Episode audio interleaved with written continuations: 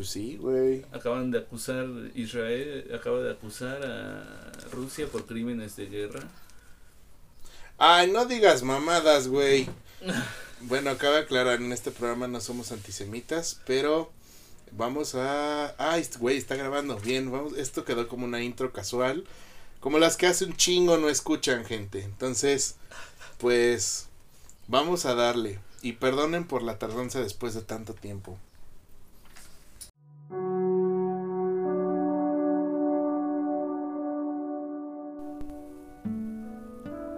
Todos buscamos algo, una verdad, una persona, inclusive a nosotros mismos. Hay tantas opciones y tantos seguidores de la verdad que hemos formado tribus, lugares comunes con personas parecidas a nosotros. Aquí, aquí hablaremos de todas esas versiones. Déjeme guiarte por estos capítulos, con la guía de grandes personajes y maestros Bienvenido a un oasis de conocimiento. Bienvenido a la luz. Bienvenido a tu programa, La Luz Oscura.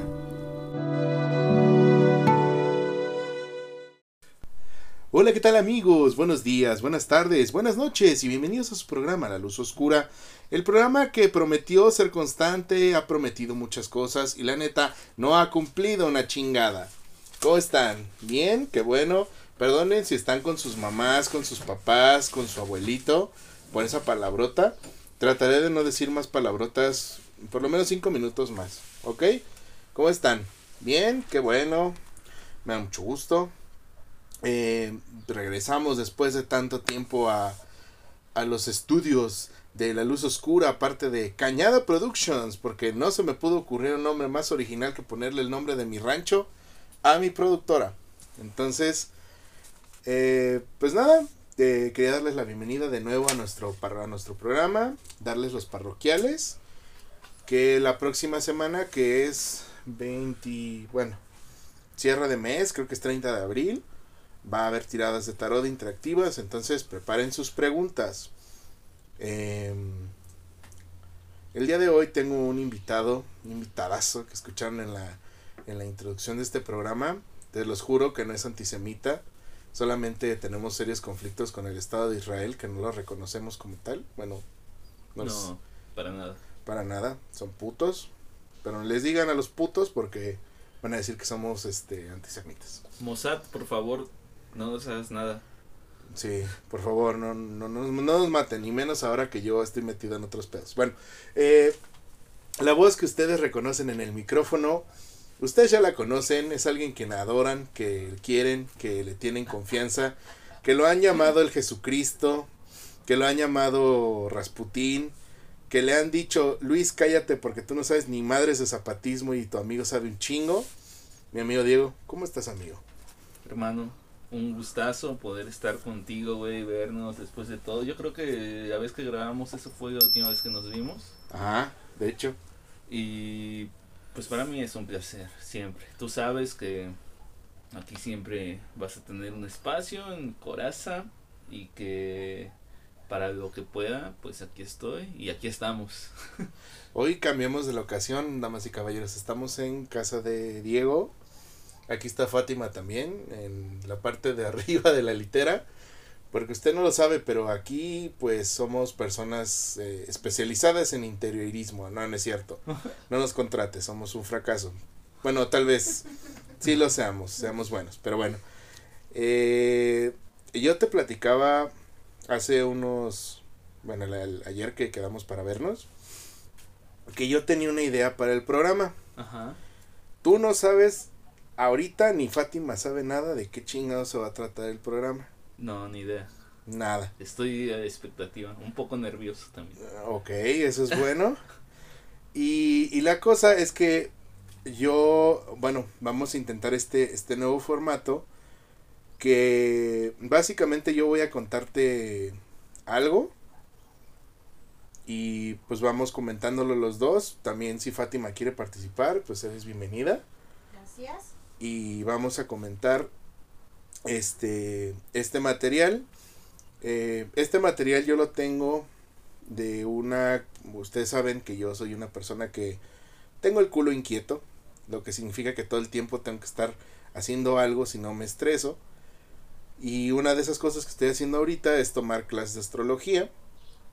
Entonces, pues le mando un saludo a, a mis compañeros de clase y a la maestra Lisa, Cali. Hola, ¿cómo están? Este, el día que los aterré con mi exposición, de eso se trata este programa. Entonces, ustedes saben de qué se trata, pero, los pero ellos no saben todavía. Entonces, um, esto es una presentación, tanto así que pues tengo impresas las, las, las diapositivas del PowerPoint que hice. Las tengo impresas en mi libreta. Sí, sí, lo sé gente. Soy de, de hace 80 años y sigo poniendo cosas en papel. Lo sé, perdón, no hay otra forma. Y yo sé que usted que me escucha en su casa también lo hace, porque el demográfico dice que usted es mayor de 25 años. Así que no me diga nada, usted también lo hace. Y si no lo hace, qué pendejo. No le estoy diciendo pendejo, pero qué pendejo. Entonces, este tema yo lo expuse en, en mi clasecita. Este, digo, es un tema que, que yo quería exponerles a mis amiguitos porque como que mi clase de astrología es como muy blanca, muy pura, muy de señores. Pero pues ustedes saben que yo soy una oveja descarriada y soy un psicótico total. Entonces, pues quería asustarlos un poco, pero sin el extremo de ser vulgar.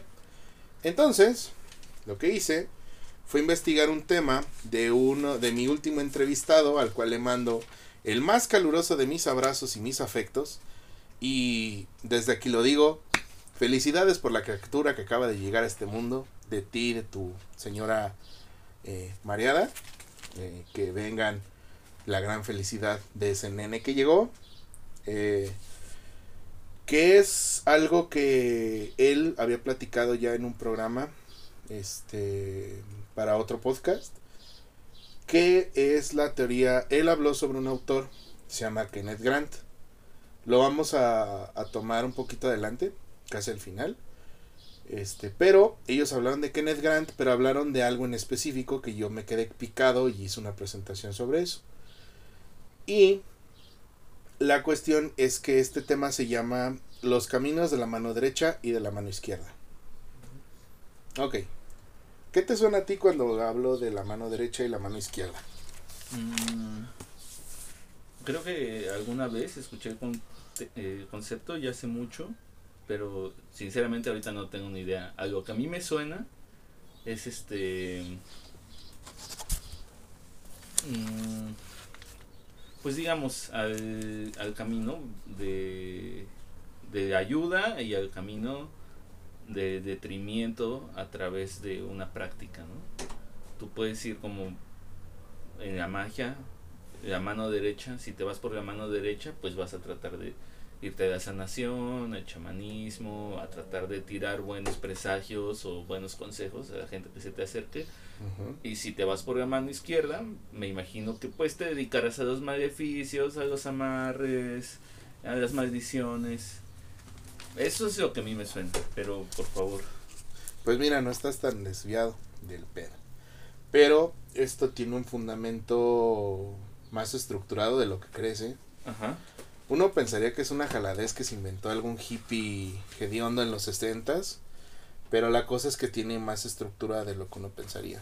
Entonces, eh, la neta, cuando yo hice la exposición a mi grupo y les planteé mi tema, primero lo oyeron con mucha curiosidad, porque escuchar el término caminos de la mano derecha y la mano izquierda, ¿qué es eso? Es zurdos contra diestros y los ambidiestros qué son neutrales o qué entonces les dije no esto es sobre prácticas mágicas y prácticas religiosas.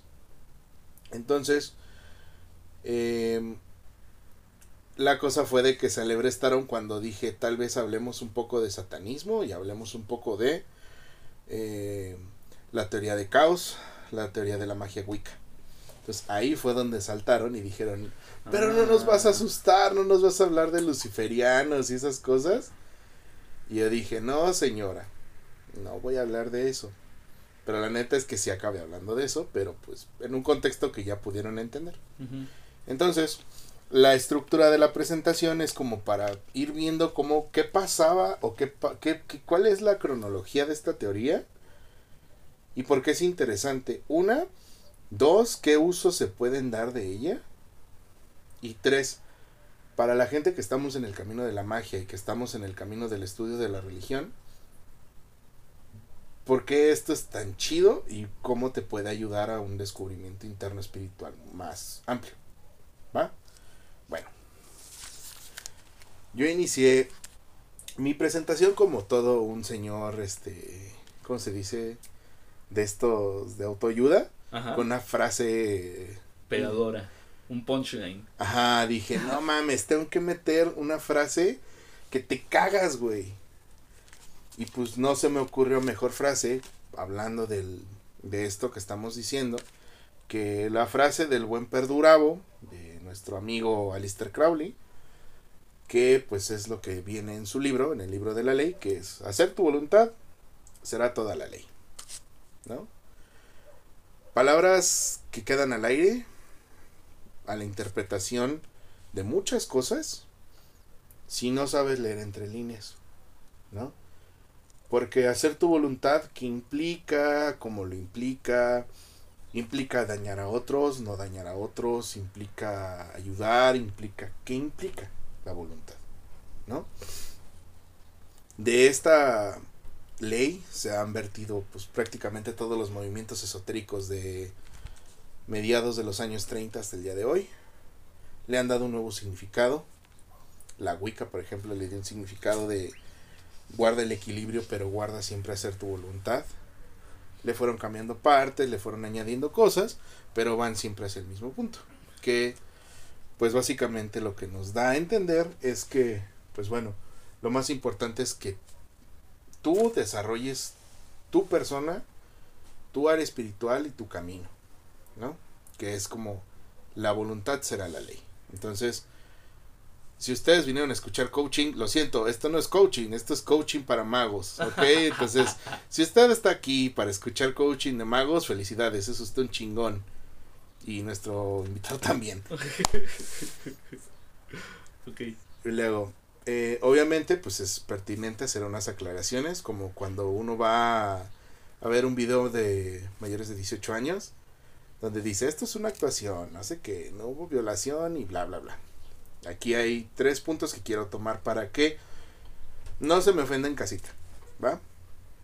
Uno, el concepto de la magia. La magia, para la mayoría de teóricos y practicantes, se define como hacer que tu voluntad se vuelva algo real. Todos los caminos llevan a que tu voluntad se haga real. Pero pues desarrollar la voluntad es algo ese es el conflicto más grande de la magia y es lo que tienes que trabajar más en ti mismo, ¿no? Que es lo que hablábamos alguna vez tú y yo del proceso endotérico y el proceso esotérico. Dos. En este sentido, catalogar algo como bueno o malo sería superfluo y le restaría profundidad al campo semántico que se pretende abordar. O sea, aquí no hay buenos, no hay malos, señor. Aquí eso es gris y no existen matices. ¿Va? Ok. Y el último dice, esta presentación es ante todo un estudio teórico de las áreas mágicas más reconocidas y desarrolladas en el mundo occidental. Ojo, vamos a hablar de Oriente, vamos a hablar de influencias orientales, pero vamos a hablar de lo que pasó en Europa. ¿Por qué? Porque por desgracia lo que domina en, de este lado del mundo es lo occidental. No hay más. Y porque los, los registros o las prácticas orientales pues son más complicadas de traer a, nosotros. ¿Ok? Entonces, ¿quedaron, ¿te quedaron claves estos tres puntos? Sí, sí, y me parece totalmente pertinente. De hecho, justo hace rato que me preguntaste de la mano derecha y mano izquierda, justo no me quería ir a decir, ah, pues es lo bueno y lo malo, ¿no? Porque no... Creo que tú y yo estamos en el entendido de que pues ese esquema moral no sirve para pues para poder acceder al conocimiento como tal. Porque el conocimiento a final de cuentas es conocimiento, no tiene moral. Exacto. La moral, la, moral da moras. Y también los padrecitos que tocan niños y que quieren pensar que hacer pensar a la gente que no toca niños. O todos los avances médicos que lograron los japoneses en la guerra, ¿no? De los que disfrutamos como act- actualmente, pero, o sea, ¿A esos crímenes fueron... Es lo más feo, ¿no? Es lo más feo, yo creo que ha visto humanidad. Oye amigo, el hombre llegó a la luna gracias a un inventor alemán que huyó a tiempo, que era parte de los nazis, Sí, el que diseñó el cohete Von Braun. para bombardear Londres. Pero eso es otra cosa. Ok amigo, vamos a iniciar. Como todo en este punto, tenemos que empezar de un inicio. Y eso es con la historia. ¿Va? Ujú. Ok. ¿Cuál es el imperio más antiguo que se te ocurre de la humanidad? O sea, no, no como el primer pueblo ni la primera raza, no, no, no. ¿Qué imperio poderoso? Porque lo importante es el término poderoso. Se te ocurre cuando te digo el primer imperio. Mm. Pues de entrada, yo creo que Babilonia, tal vez, Mesopotamia, Ujú. eh, pues después Egipto. Mm, me imagino que hubo naciones poderosas, este, imperios, yo, yo diría imperios, poderosos, ahora innombrables, este, en, en, pues, en la región de África más al norte, que diga más al centro de África, pero pues que no, o se destruyó o no hay escritura. Y pues no sé, en, en particular pienso en... ¿Cómo se llaman? Así. Las leyes de Hammurabi. Ajá, las que están en la en la Sí. piedra, en el Sí. peñón este. Ajá. Eh, en, eso es lo que me, me hace pensar. Ok, Pensar en un antiguo im- imperio, eso es lo que me suena a mí. ok. ¿Conoces algo de lo que creían los estos pueblos? ¿O te suena algo? Sí, claro, o sea, pues me, me suena la historia de Enki, me suena, bueno, supongo que a todos les suena, por lo menos de, de forma lejana, los Anunnakis y todo esto, pero más o menos estoy familiarizado incluso con... En su momento me puse a leer mucho de zoroastrismo, este, no sé exactamente, he leído, por ejemplo, pues el Gilgamesh, ¿no? Que es el canto épico más, que aparte que es para, para mi área de estudio, pues es el texto más antiguo de humanidad. Exacto. Eh, pues al mismo tiempo creo que sí tiene un montón de contenido, pues mágico, mítico. Sobre todo mítico, ¿no? Porque te Sí. explica te explica a los dioses que tenían de alguna parte del panteón Ajá. y quiero que nos centremos ahorita. Bueno, en la misma Biblia aparece pues Moloch, aparecen otros dioses que en esa región es- era- eran parte de, pues, sí, de los teísmos. Ajá, y que eran dominantes todavía hasta el periodo de la predicación, por Exacto. así decirlo. Sí, claro. Entonces, es curioso que, por ejemplo, en Gilgamesh, cuando leemos la epopeya, nos damos cuenta de que los dioses no son como el concepto de dioses que tenemos que nos han arraigado en la cultura occidental, ¿no? Que Dios es bueno, es amor, es totalidad, es perfección. No, güey, eran humanos, o sea, humanos gigantes y con poderes, pero, güey, se encelaban, se peleaban, hacían pendejadas. o Todavía, sea, todavía el panteón griego tiene eso, ¿no? Por ejemplo. Tenemos ahí un montón de historias. Por ejemplo, se me ocurre ahorita hablando de, de la epopeya del Gilgamesh. Este pedo de la de la diosa que se enamora de Gilgamesh y que se enoja y le dice a su padre, güey, préstame el toro del cielo. Ajá. ¿Para qué putas quieres el toro del cielo, güey? Es que le quiero destruir este Uruk porque este pendejo me mandó la goma. Güey, no mames. Tranqui. Tranquila, güey. ¿No ves que de estos vatos vivimos?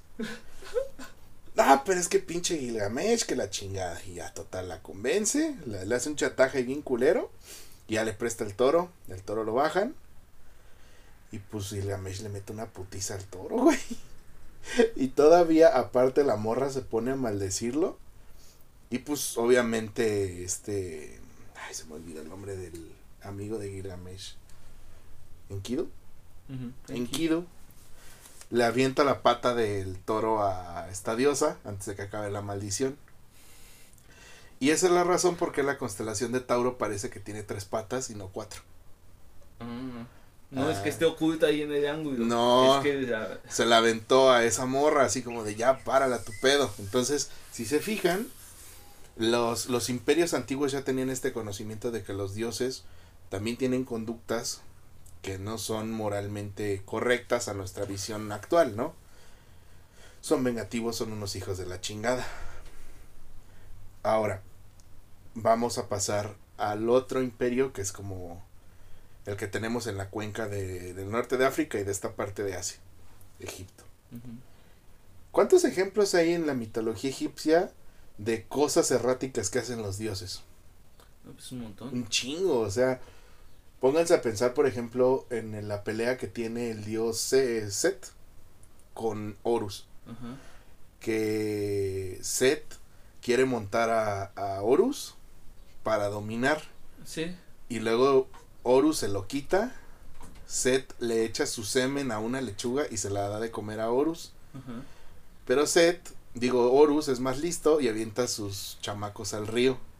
Entonces, pues ahí los dioses lo vieron y dijeron, ah, entonces no lo dominó, chido por él. Entonces, pues güey, o sea, son conductas que uno los ve ahora y dice, no mames, ¿qué es eso? Sí. Y los dioses aparte, si te fijas, tienen a veces atribuciones que son como muy raras. Por ejemplo, eh, Bastet, ¿te suena? Es la diosa gato. La diosa gato león. Ajá. que la, es la diosa gato león. ¿Por qué? Porque Bastet es la diosa del amor, en su forma de gato, pero es la diosa del calor del desierto que destruye todo en su forma de leona.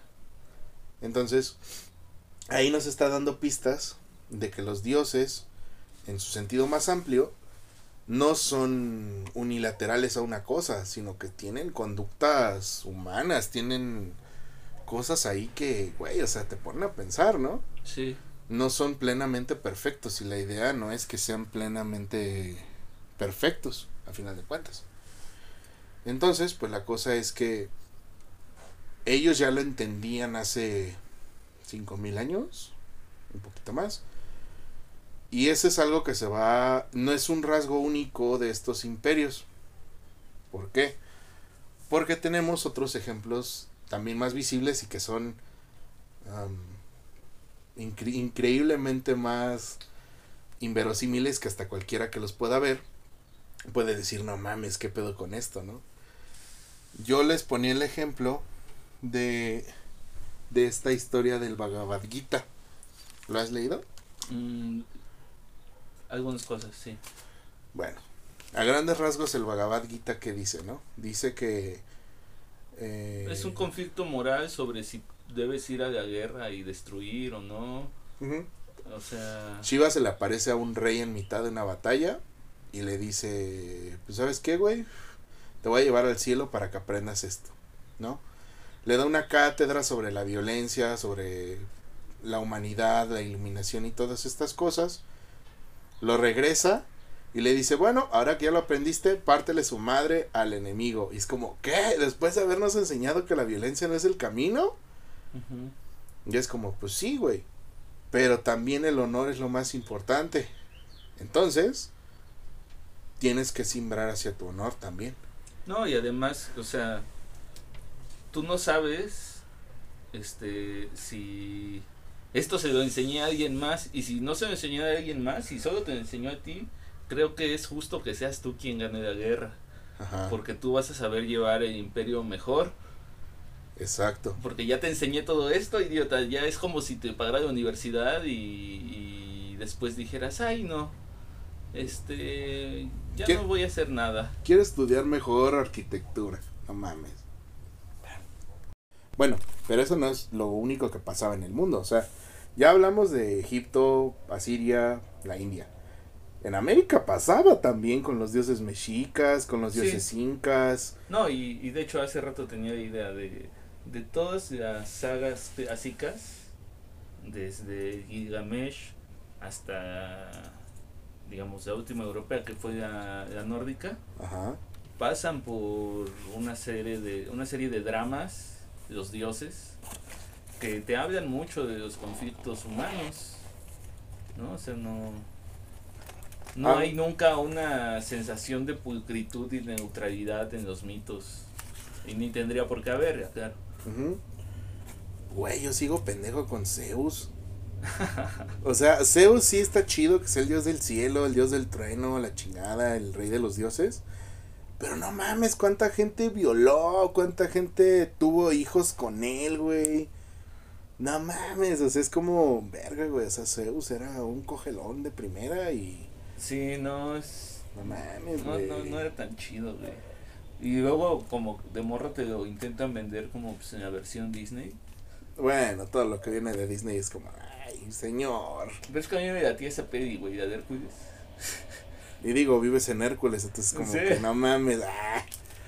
No, bueno. Qué pedo.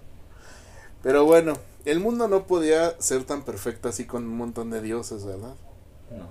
No. Había unos pinches raros en este pedo. De hecho, en la diapositiva que sigue le puse algo muy cagado. Le puse, ¿sabes qué es lo que le hace falta al mundo? Algo de monoteísmo. Ay, no. Entonces tengo dos este, representantes muy cabrones de esta idea.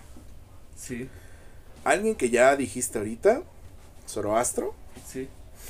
y pues nuestros amigos, el gremio hebreo, el pueblo hebreo, Ajá. que pues son como los raros de los raros. De hecho, no, me- no recuerdo si eran los persas o los asirios que les pusieron los, los hebreos, una cosa así.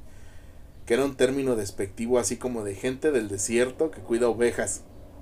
Como los otros, así como de esos güeyes raros que viven aparte Ajá. y crían ovejas, güey, y se casan entre ellos como si vivieran en Monterrey, güey, qué pedo. Con- aunque en ese tiempo no existe Monterrey. Pero bueno. El mundo pasa por ese cambio. No es un cambio mundial, es un cambio de. En ese punto del mundo. En, en esa parte de Asia Central. Que empiezan a tener esa idea de que, güey, Un solo Dios. un solo Dios. Y Dios no puede ser malo, güey.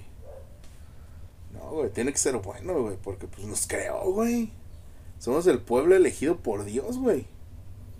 Como le dijo Moisés a los, a los israelitas en Egipto, como dice canónicamente la Biblia, que sabemos que es un libro histórico y santo. Véase la ironía. Ajá. Y pues ya de ahí como que fue una idea rara que a esa gente en el centro de Asia le latió y pues empezaron a creer que, bueno, tal vez creer en un solo Dios es más chido porque te ahorra papeleo, ¿no? Y te ahorra estarle haciendo sacrificios a un chingo de dioses, ya nomás vas a la pira del templo y le sacrificas algo a Dios y ya. Ajá.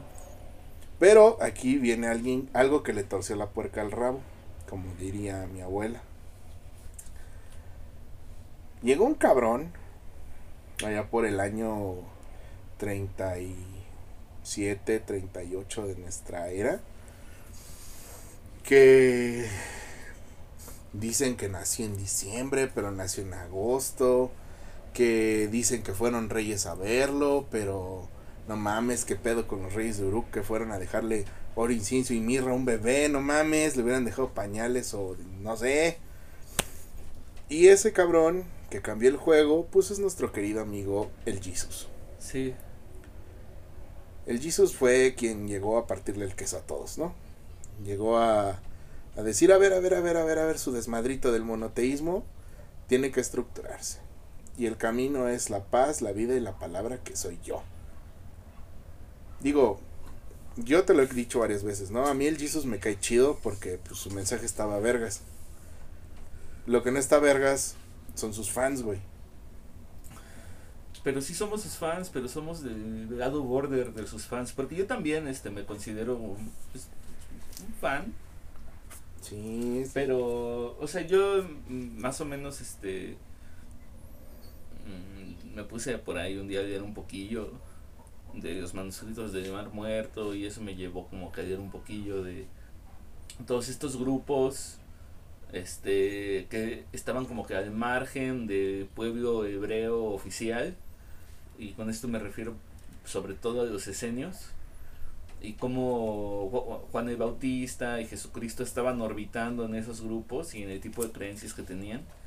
y, en general, aunque hay muchas cosas de ese mundo primitivo, primitivo que no podemos prever pues a, ciencia cierta, mucho de lo que ha llegado hasta ahora pues no es no está tan mal. Otras cosas sí, ¿no? Hay cosas terribles ahí como este pues eh, apartar a las mujeres por completo o, pero hay cosas chidas como adoptar niños de la calle pero digamos o sea realmente hablar de todos estos miles de años que llevan yo no metería las manos por nadie de ese tiempo pero sí que mm, me parece admirable lo que se supone creo yo la idea que tengo yo que tal vez nadie más tenga que el mensaje que sobre el que orbitaba Jesús y lo que difundía tenía mucho que ver con este grupo de pues sectas en ese momento se le podía llamar así no no y está muy chido o sea haciendo un análisis de varios libros que se han hecho digo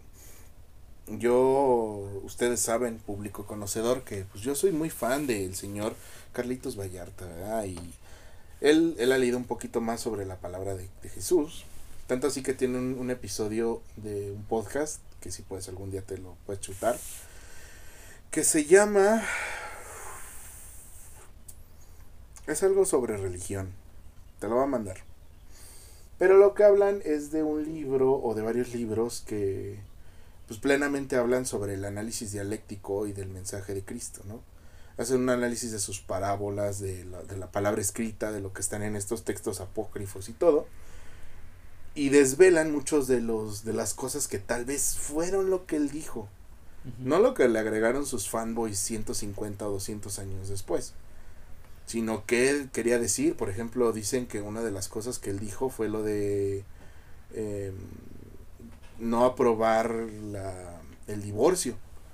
Porque pues güey, una mujer, si ya de por sí una mujer en esta época es algo complicado, que sea una mujer que viva sola con un hijo, imagínate en aquel tiempo que era un escarnio social más grande, los grupos eran más pequeños. Entonces, si una mujer quedaba embarazada de un hijo ilegítimo o el esposo moría, pues la mujer estaba condenada a terminar o en la prostitución o muerta por ese alejamiento, porque era un hijo ilegítimo. Y el hijo, obviamente, pues terminaba muerto. Entonces, el buen Jesús decía, bueno, pues güey, o sea, hay que, la mujer no se tiene que divorciar porque eso le garantiza la vida, ¿no? O también esa parte donde dice, miras la paja en el ojo ajeno, pero no ves la viga en el tuyo, y cuando saques la viga del tuyo podrás ayudar a los demás. Eso es algo que tal vez dijo, porque hay un método comprobativo y todo ese pedo. Entonces, pues yo también soy fan del Jesus porque dijo cosas muy chidas. Pero no soy fan de su séquito. Ese es el pedo, Ese ya es otro pedo. Y ya cuando después los romanos y todo este movimiento y todo, ahí fue donde le partió el queso, ¿no? Tanto así que tuvimos mil años de oscurantismo. No, y además, este, yo no diría oscurantismo, yo sí estoy en contra de esa idea, pero en particular creo que sí, tan solo si hablamos del momento en el que los eh, la corte de Constantino logró o más bien aceptó recibir a todos los patriarcas que estaban viviendo en la clandestinidad, seamos honestos. Para ese momento el cristianismo estaba en la clandestinidad y aún así se estaban peleando entre ellos porque había más de 40 grupos o sectas en ese momento moviéndose en Roma. Y no solo eso, ¿Sabías que había dos grupos en la India? Eso, no. te, eso no te lo he contado, ¿verdad? No. Resulta ser que estuve leyendo unos textos que resulta ser que hay un registro histórico de este famoso concilio, el concilio de Nicea. Que todo mundo es donde dice, ahí fue donde todo valió madres, porque ahí fue donde le pusieron las reglas a todo lo que ahora conocemos como cristianismo. Sacaron textos, metieron textos, unificaron creencias, unificaron a los grupos, que fue precisamente esto que había, ¿no? Entonces, pues la condición era, pues, güey, queremos que vengan los grupos cristianos que puedan llegar. Todo, la mayoría eran del lado oriental del imperio. Solo llegaron tres del lado occidental de Roma. Que eran como los mayores representantes de Roma. Pero, Curiosamente llegaron dos representantes de la India. Y todo el mundo se quedó así de, güey, ¿qué hacen estos orientales aquí? Y la sorpresa fue de que una de las cosas que no están ni en, en, los registros ni en la Biblia es que pues el buen Jesus anduvo en la India.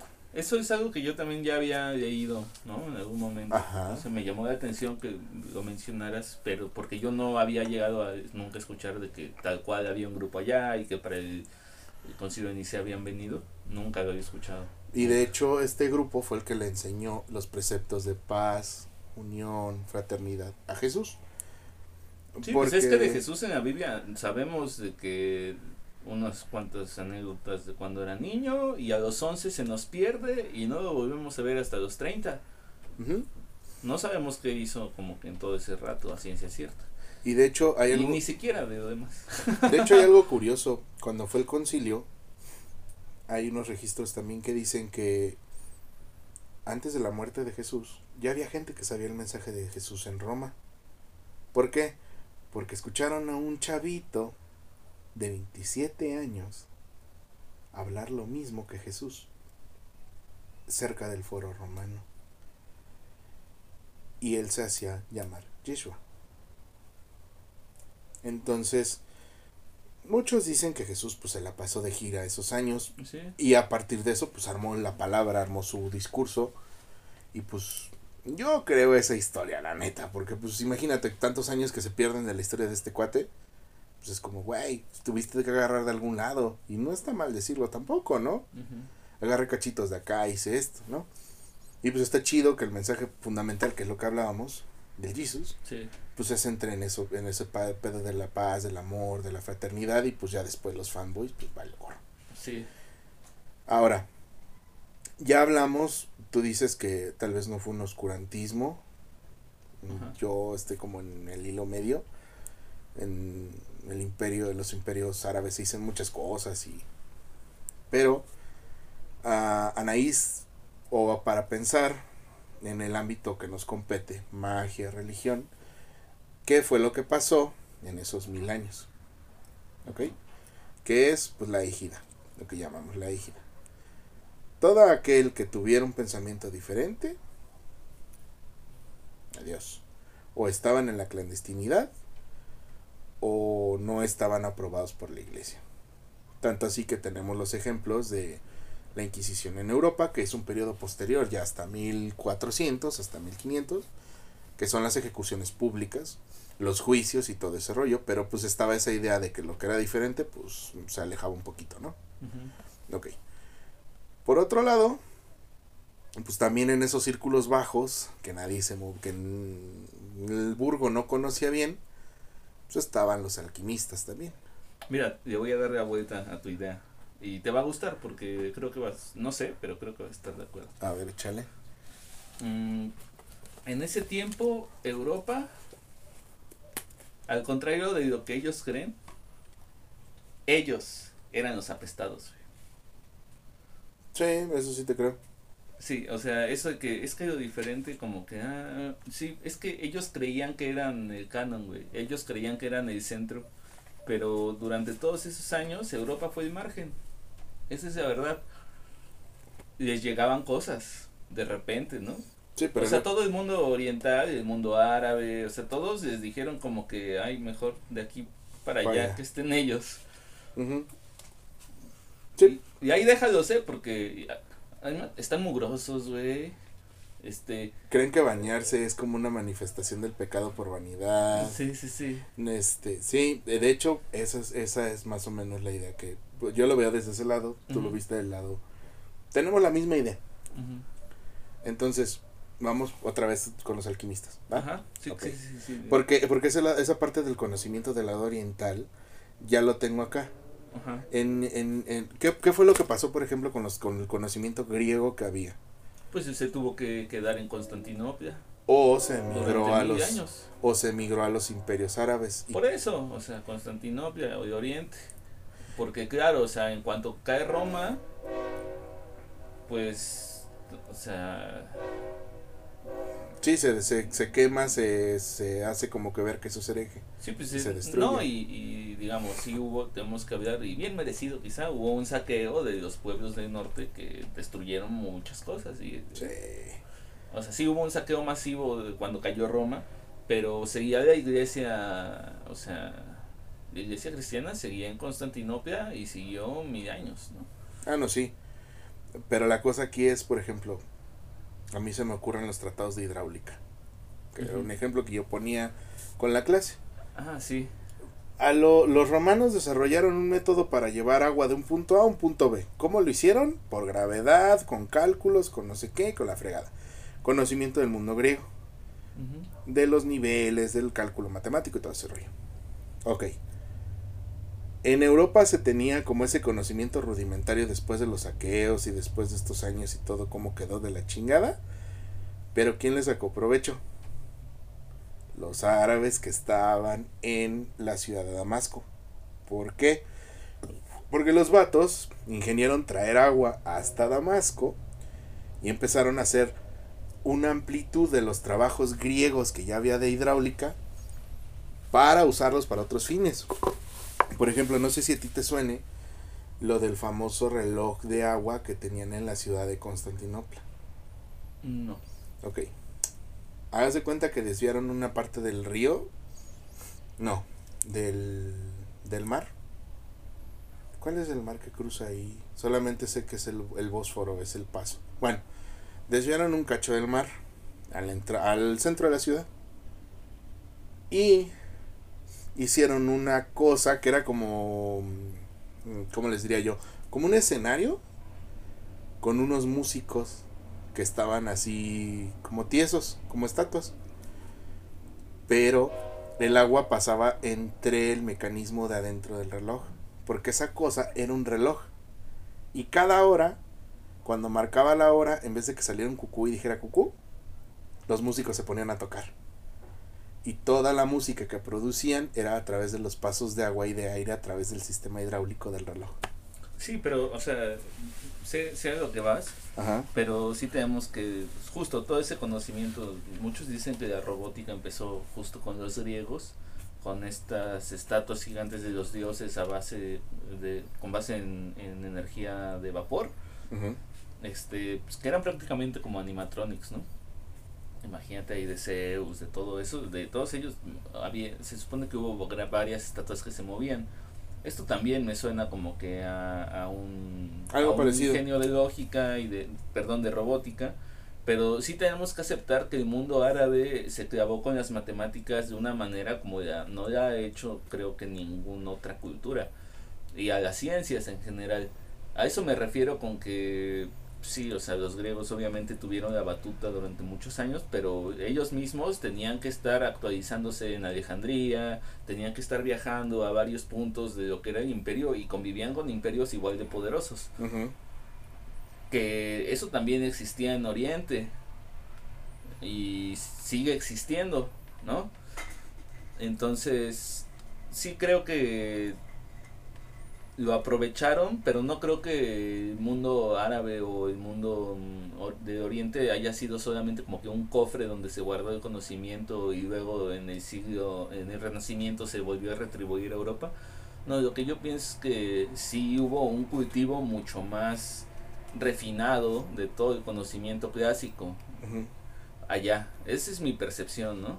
Sí, sí entiendo a lo que vas y me parece muy Sí, sí, interesante. sí, sí, sí, o sea, digo, lo perfeccionaron, esa era la parte a la que yo iba, perfeccionaron el conocimiento que ya se tenía, ya existía con esos precedentes y todo, y es, es- es- es- este- esto, que me, esto que mencionaste me gustaría tomarlo en otro programa para platicarlo, sobre la percepción que tenemos sobre la historia de que los pueblos eran pueblos separados, o sea, que Europa estaba separada de Asia, pero, güey, o sea, tan solo ponte a pensar, ponerse a pensar en, en las ciudades italianas, en el Renacimiento, cuando tuvieron ese intercambio cultural, en la Edad Media, el intercambio que tenían los egipcios con los griegos, con los pueblos de Bretaña, con los pueblos de España, con China, inclusive los egipcios, hace 3000 años ya tenían contacto con los chinos. Pues es que, mira, eh, China, yo creo que es la nación que no ha caído, ¿no? Desde entonces, Pues son el imperio más longevo de la humanidad, nada más. el otro día,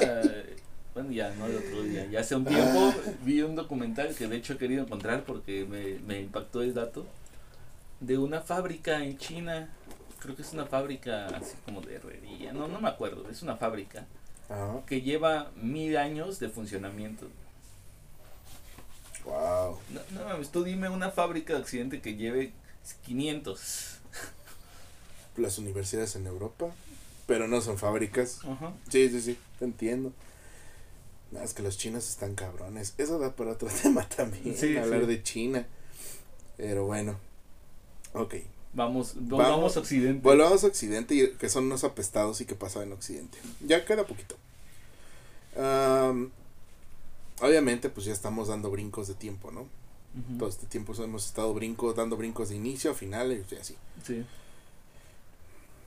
Hubo güeyes con varo que entendían estos intercambios culturales que dijeron, pues sabes qué, pues me lo voy a piratear y voy a hacer un libro, ¿no? Mm, Cornelius Agripa, no sé si te suena. Bueno, Cornelius Agripa empezó con algo que él llamó filosofía oculta. Este vato empezó a compilar los conocimientos esotéricos que se tenían en, pues, en Europa. Esto ya en 1560, 1590. Ujú. Igual que Hermes Trimefisto, con esta tradición egipcia y todo ese show, y bla, bla, bla, las tablillas y todo ese show. Entonces hubo un movimiento como de reestructuración de la magia y de reestructuración de eso que ya se tenía. Y por último, pues los hebreos, que son raros y que empezaron a, errar- a andar por Europa como un pueblo a veces itinerante, otras veces como parte de los grupos de las ciudades, como por ejemplo en España, Ajá. empezaron a desarrollar algo que es un concepto conocido para nosotros, pero que yo les prometo que Moshe nos va a explicar un poco más, porque yo no soy un experto, que es la Kabbalah. Aquí se empieza a desarrollar. Eh, no les puedo dar grande información del Kabbalah porque eh, quiero que él se los explique un poco más a profundidad porque él sabe qué pedo. Entonces, este, este es como el pedo que pasa con el conocimiento pues, esotérico que podemos hablar, ¿no?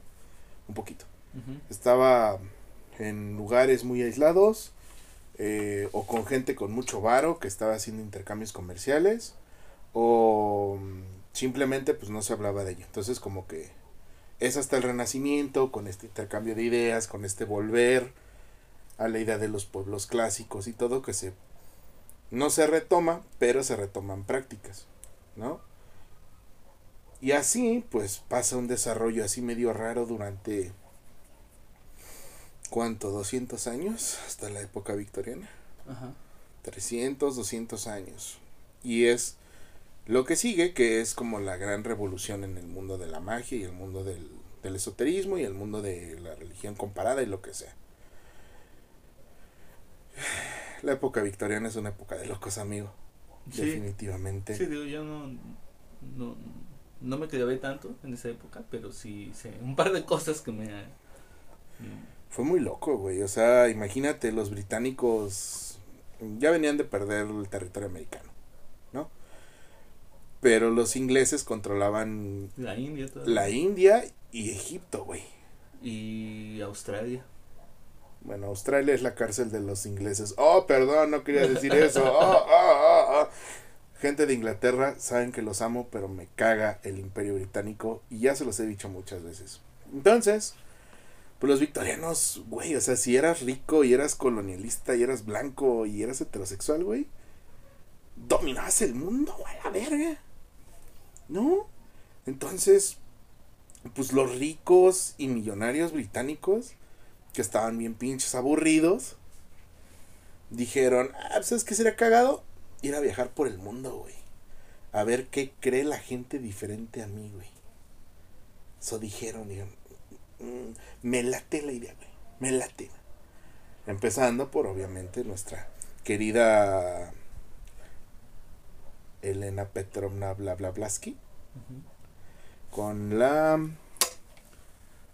¿qué es? No es Astrum Argentum, no, es el, ay, ¿cómo se llama? Su, la Teosofía. Teosofía. Ella va a la India, se empapa de todo este pedo de mm, el budismo, de las culturas de la India y todo, y crea pues la sociedad teosófica, que busca agrupar prácticas mágicas, prácticas del mundo oriental al mundo occidental. Eso es un concepto muy indo. Bueno, muy de la India. Nepal y del Tíbet. Es el primer intento, ¿no? Se queda como una figura de autoridad muy cabrón, tanto así que el mismísimo Gandhi era teosofista. Y fue a ver a Blavatsky varias veces y todo. De la señora no voy a hablar porque tiene unas cosas muy jaladas de los pelos. Pero bueno, eh, eso es por un lado Blavatsky. Luego, por otro lado, están nuestros amigos de la Golden Dawn. Nuestros amigos blancos heterosexuales con altos cargos en el ejército y filosofía oculta dijeron, pues vamos a hacer un club de caballeros que no sea masónico. Porque los masónicos son muy moralistas. Entonces, pues volaron la Golden Dawn, tomaron esta parte de Madame Blavatsky, de todo el conocimiento árabe, digo árabe, de la India, pero dijeron, nos late lo egipcio también.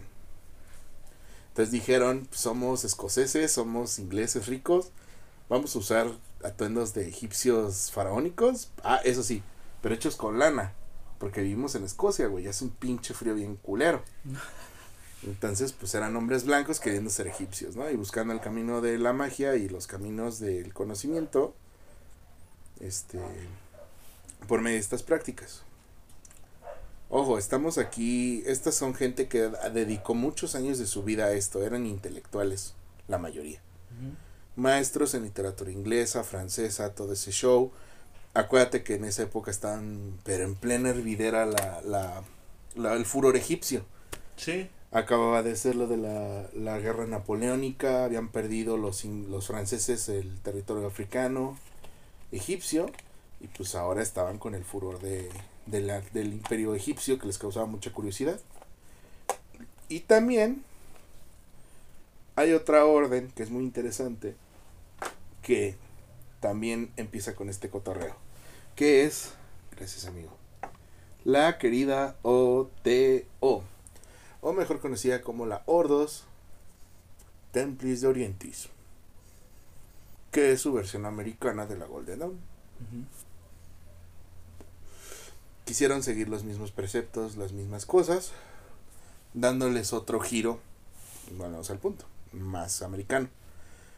Pero pues básicamente siguen más, más o menos las mismas reglas. Em, este es un mundo donde las prácticas mágicas pues no están bien vistas, a pesar de que son de ingleses ricos. Pero son algo inaccesible, güey. Porque pues para hacer ordenado en tal grado de la Otto, necesitas una espada que tuviste que fraguar durante tantos años, a la luz de la luna, las velas, con una piel de león que cazaste con tus propias manos en el Sahara. Dime, tú que tú persona de a pie como yo, ¿puedes conseguir algo tan fácil? No, creo que no. Entonces ahí está la cosa. Sí, y que... Bueno, no, mejor sí. Creo que, creo que estoy te sigo, te sigo. Ok, bueno, de estos pinches grupos tan raros y muy ingleses, pues viene pues un, querido personaje de este podcast que ustedes me han escuchado hasta la sociedad hablar de él. Lo hablamos al inicio del capítulo, el buen Perdurabo. Sí. El buen Alistair Crowley. ¿Y por qué es importante Alistair en la historia? Porque es el que le viene a partir la madre a todo él empieza a meter, porque este pedo de las órdenes de caballeros así blancos, siempre velaban el bien, siempre velaban lo correcto, lo del hombre blanco es mejor, occidente, la chingada. Y Crowley dijo, no, güey, como que no me late tu idea. Hay cosas del otro lado que también se pueden tomar, güey, y no hay que encasillarnos en que la magia sea buena o mala, güey. Solo es, es una herramienta, güey. No tienes que ponerle una pinche etiqueta, güey. Si te funciona, úsalo, güey. De ahí viene, pues obviamente, la frase del libro de la ley. ¿No? Obviamente, pues hay sus limitantes, ¿no? No agred, no seas violento, no causes un mal innecesario. Y de este señor y toda su revolución que causó, pues nació, bueno, no nació, sino sale este personaje que se llama Kenneth Grant. ¿Alguna vez has escuchado Kenneth Grant? Kenneth Grant. No, creo que me, suena el nombre, el nombre de algo. No es este. Um, Magia Caos. No. No, él es este. Bueno, estuvo muy cerca de los trabajos de Austin Osman Spare. Ok. Prácticamente Kenneth Grant es el que sigue con el trabajo de Alistair Crowley. Pero Kenneth Grant se va todavía más cabrón, güey. Porque él le da forma a los ritos de la Otto, porque obviamente, pues, ya lo saben si escucharon el capítulo que hablé de Crowley, lo corrieron de Inglaterra por hacer sus ritos con sexo y la fregada. Se fue a Estados Unidos, lo hicieron líder de la Otto. En la Otto él reestructura algunas cosas que funcionan, que quedan pues bien prácticamente para la praxis, otras cosas que pues son mejorables, que se mejoran después pero Kenneth Grant es, es él lo conoce ya de mayor, güey. era su, era su secretario. Entonces cuando muere Crowley, su sucesor, pues no oficialmente, pero él continuó mucho de su trabajo. Tradujo muchos de sus libros. Y... Hola. Este, le damos un saludo a Merlín, el gato negro más bonito que tiene este rumbo. ¿De verdad, amigo? Tú me caes bien. y este, sí, te gusta que te rasquen. Y a mí me mama acariciar gatos. Entonces, Kenneth Grant, em, en este ímpetu por ampliar ese conocimiento o esa parte de la magia, eh, para quedar en claro de que la magia no es más que una herramienta que se puede usar y que el conocimiento no es bueno, no es malo, como lo platicábamos al inicio, escribe un libro que se llama Las raíces del Edén. En este libro deja claro, o él es un contribuyente a esta teoría de la mano derecha y la mano izquierda. Del diestro y el siniestro. Voy a ponértelo en un ejemplo muy claro para que me, me, lo, me lo captes mejor. Este me lo dio mi amigo Moshe, entonces está súper chingón. Si yo te digo la palabra soy Shaktista, ¿qué te imaginas? Shaktista. Mm, no, ni idea. ¿La diosa Shakti te suena? No. Ok, la diosa Shakti es la consorte de Brahma. Ok. Y pues obviamente todas las deidades femeninas de la India vienen de Shakti. Ok todas las deidades femeninas hasta la diosa Kali. Kali es una emanación de la diosa Shakti. ¿Y por qué digo que es una emanación? Porque en el mismos textos, en el Mahabharata, en estos textos hindúes, nos explica que Kali nació de un enojo que tuvo la diosa Shakti por no poder matar a un demonio. Ajá. Ajá. Kali apareció porque era la diosa de la ira. Sí. Acabó con el demonio de una manera muy paraz. Tanto así que la representación de Kali es en ese momento que mata al demonio. Te lo cuento así ya rápido qué pasó. Este güey se estaba comiendo a los humanos que acababan de crear los dioses. Entonces, pues estos güeyes estaban emputados así como de, güey, no mames, estamos haciendo estos pendejos para que me los vengas a matar a mis pollos. No mames, güey. Entonces, este, iban y le lo, lo, partían con la espada. Y pues da la casualidad que nuestro amigo demonio, de su sangre botaban clones del mismo.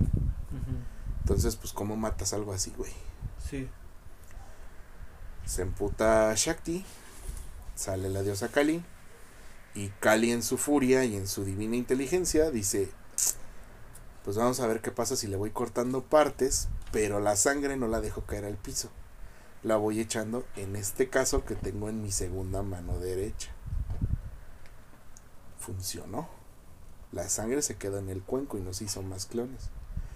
Y al final la representación de Kali es de la cabeza del demonio, el cuenco abajo, la espada acá. Y algunos le ponen un bastón, otros le ponen un texto sagrado en la otra mano.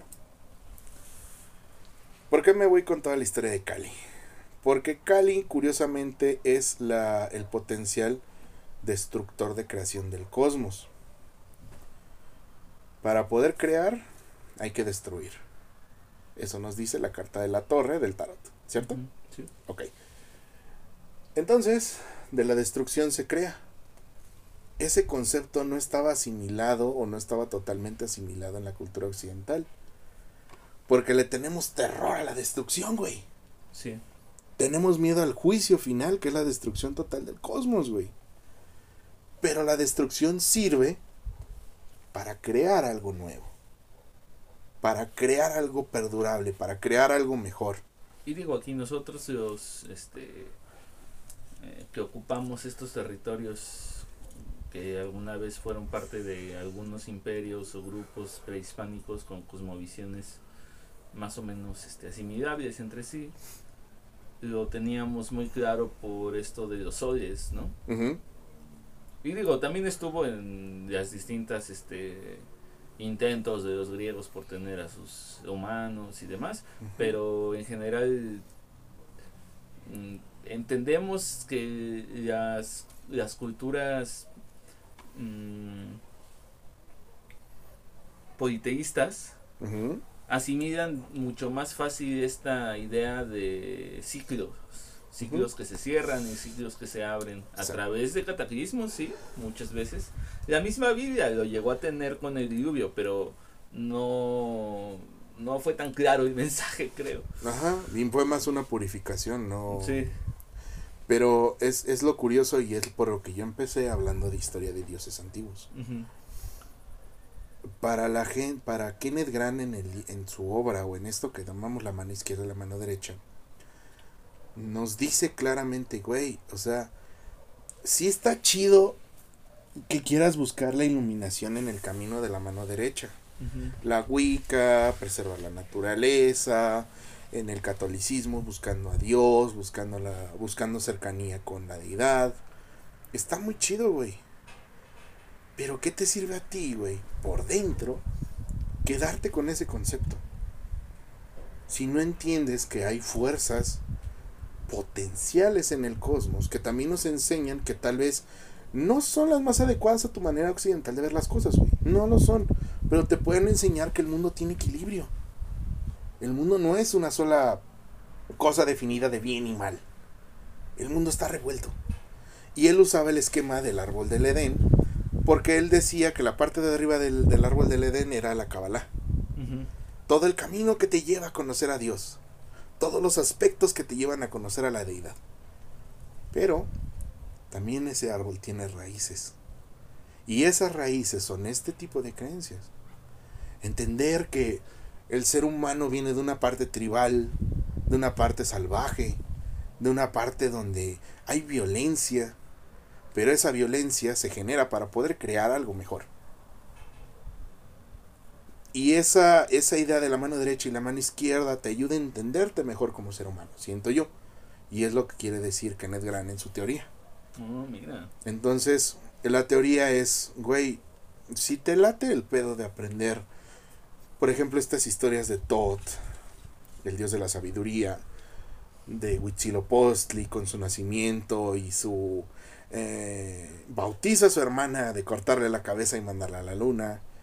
Y todo esto te enseña que hay un equilibrio en el cosmos. Úsalo, güey. Úsalo. Pero que eso te enseñe no que las cosas están en un blanco y negro, están en un punto de equilibrio, están en un punto donde lo importante no es el Dios que está en el cielo o que le tienes que dar el maná o que le tienes que dar el el, el pedo de tu de tu sacrificio, güey. El pedo es lo que te deja a ti como ser humano y cómo te ayuda a ser una mejor persona, ser un mejor ciudadano. Y cerraba la presentación hablando pues precisamente de la figura del Baphomet. Ajá.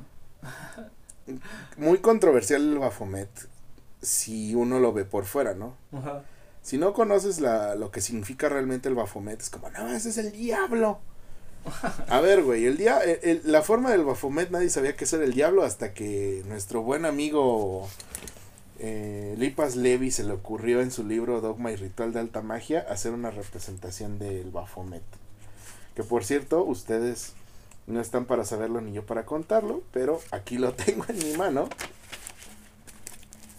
Sí. Y es la primera representación que del Baphomet. Se existía la idea de que era el Baphomet, se estaba como en el éter, pero no había una figura.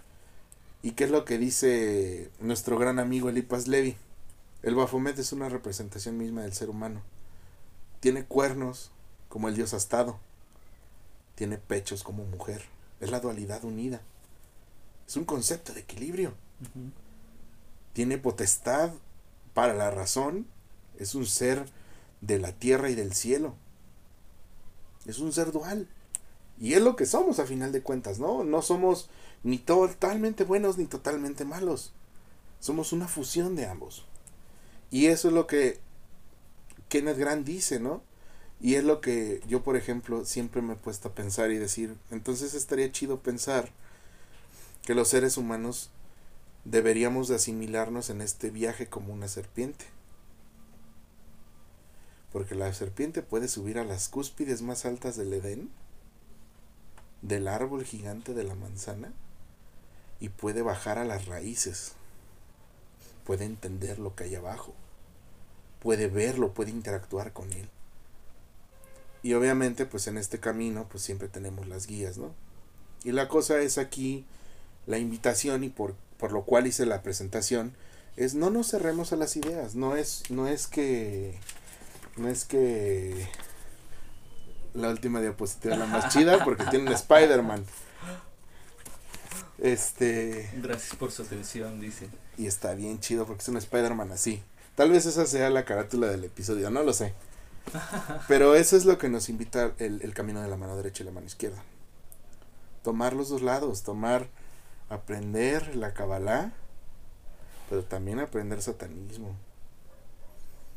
Aprender que existe una estructura divina, aprender que los dioses nos van a ayudar si tenemos fe en ellos, pero también entender que los demonios también ayudan a crear nuestro mundo, que son espíritus de la tierra, que son con lo que tenemos contacto. Y vamos a entendernos entendiéndolo vamos a entendernos mejor como seres humanos y como lo que somos. Y cuando logremos eso, gente, todos los pedos que tenemos se van a ir a la mierda. Porque vamos a ser completos, vamos a entender que somos eso, que somos el Bafomet viviente. Somos el hombre y la mujer. Somos el macho cabrío y la diosa y la diosa de la luna. La divinidad propia que vive en nosotros. Y eso es más o menos como lo que yo concluí ese día la exposición. Hubo muchas dudas sobre si yo estaba metido en pedos satánicos. Este, no les puede decir abiertamente, sí, me tengo mi Biblia satánica en mi casa, la leo de vez en cuando porque los preceptos se me hacen muy interesantes. Tanto así que ya tengo un episodio hablando de satanismo. Sí. No de luciferiano ni de esas cosas raras de matar chivos y pollos, sino el ateo chido. Ujú. No, pues muy interesante. Yo no, o sea, sí había escuchado mentar en alguna vez, en algún momento eso de el camino de mano derecha y mano izquierda, pero sí me alegra tu exposición porque me dio deja todo mucho más claro. Merlín. es que, güey, no mames, quiero un gato. Oigan, neta, perdón que haga este paréntesis tan abrupto. Sí. Ayúdenme a convencer a mi jefa y a mi carnal de que me regalen un gato. Tengo muchas ganas de tener un gato. Y Merlín es el ejemplo perfecto del gato que quiero. Porque es totalmente negro y con los ojos amarillos. Sí, amarillos, verdes. ojos. Quiero un gato así. Porque los gatos son buenos, son buenos para los rituales. Y aparte, pues, no mames, es un gato, güey. Es como tener un animal así salvaje en chiquito en tu casa. Bueno, ya tengo un animal salvaje. Hoy no nos hizo el favor de engalanar nuestra presentación. Así. La Frida no estuvo, pero pues miren, tenemos a Merlín aquí. Muy callado. eh. Sí. ¿Pero qué te pareció, amigo? ¿Te gustó la exposición? Me gustó mucho. me gustó mucho y creo que lo traías ya bastante claro y eso es, es importante. Espero haber aportado algo. No, Este, amigo. Porque sí me, me pareció interesante, digo, en general son temas que me llaman la atención y pues, si, si empiezas hablando de, de mitología antigua y cosas así, pues me, me emociona, ¿no? Muchas gracias. No, amigo, cuando gustes. Y digo, yo espero que este formato se vuelva algo más constante en el podcast. Ajá. Porque está chido contarle algo a alguien así, güey. O sea, nos pasó un poco con Dune cuando hablé con Patty. Invité Ajá. a una amiga a ver, a, a que habláramos de Dune antes de ver la película. Le conté la historia. Y ustedes la han escuchado y ustedes saben que a mí la ciencia ficción... Hay muchas cosas que me hacen... No sé, amigos, me emocionan mucho. Una de ellas, hablar de Isaac Asimov. Casi lloré cuando hablé de Asimov. Cuando hablé de Dune las dos veces, casi lloro igual.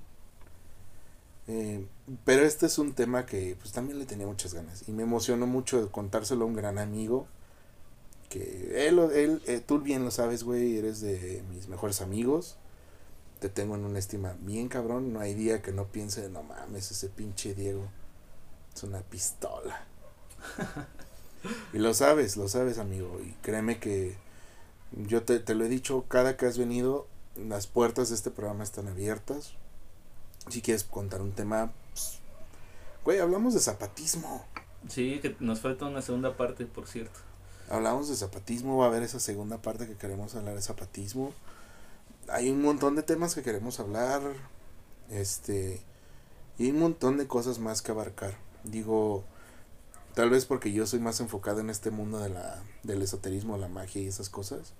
Pero pues también sabemos otras cosas, güey.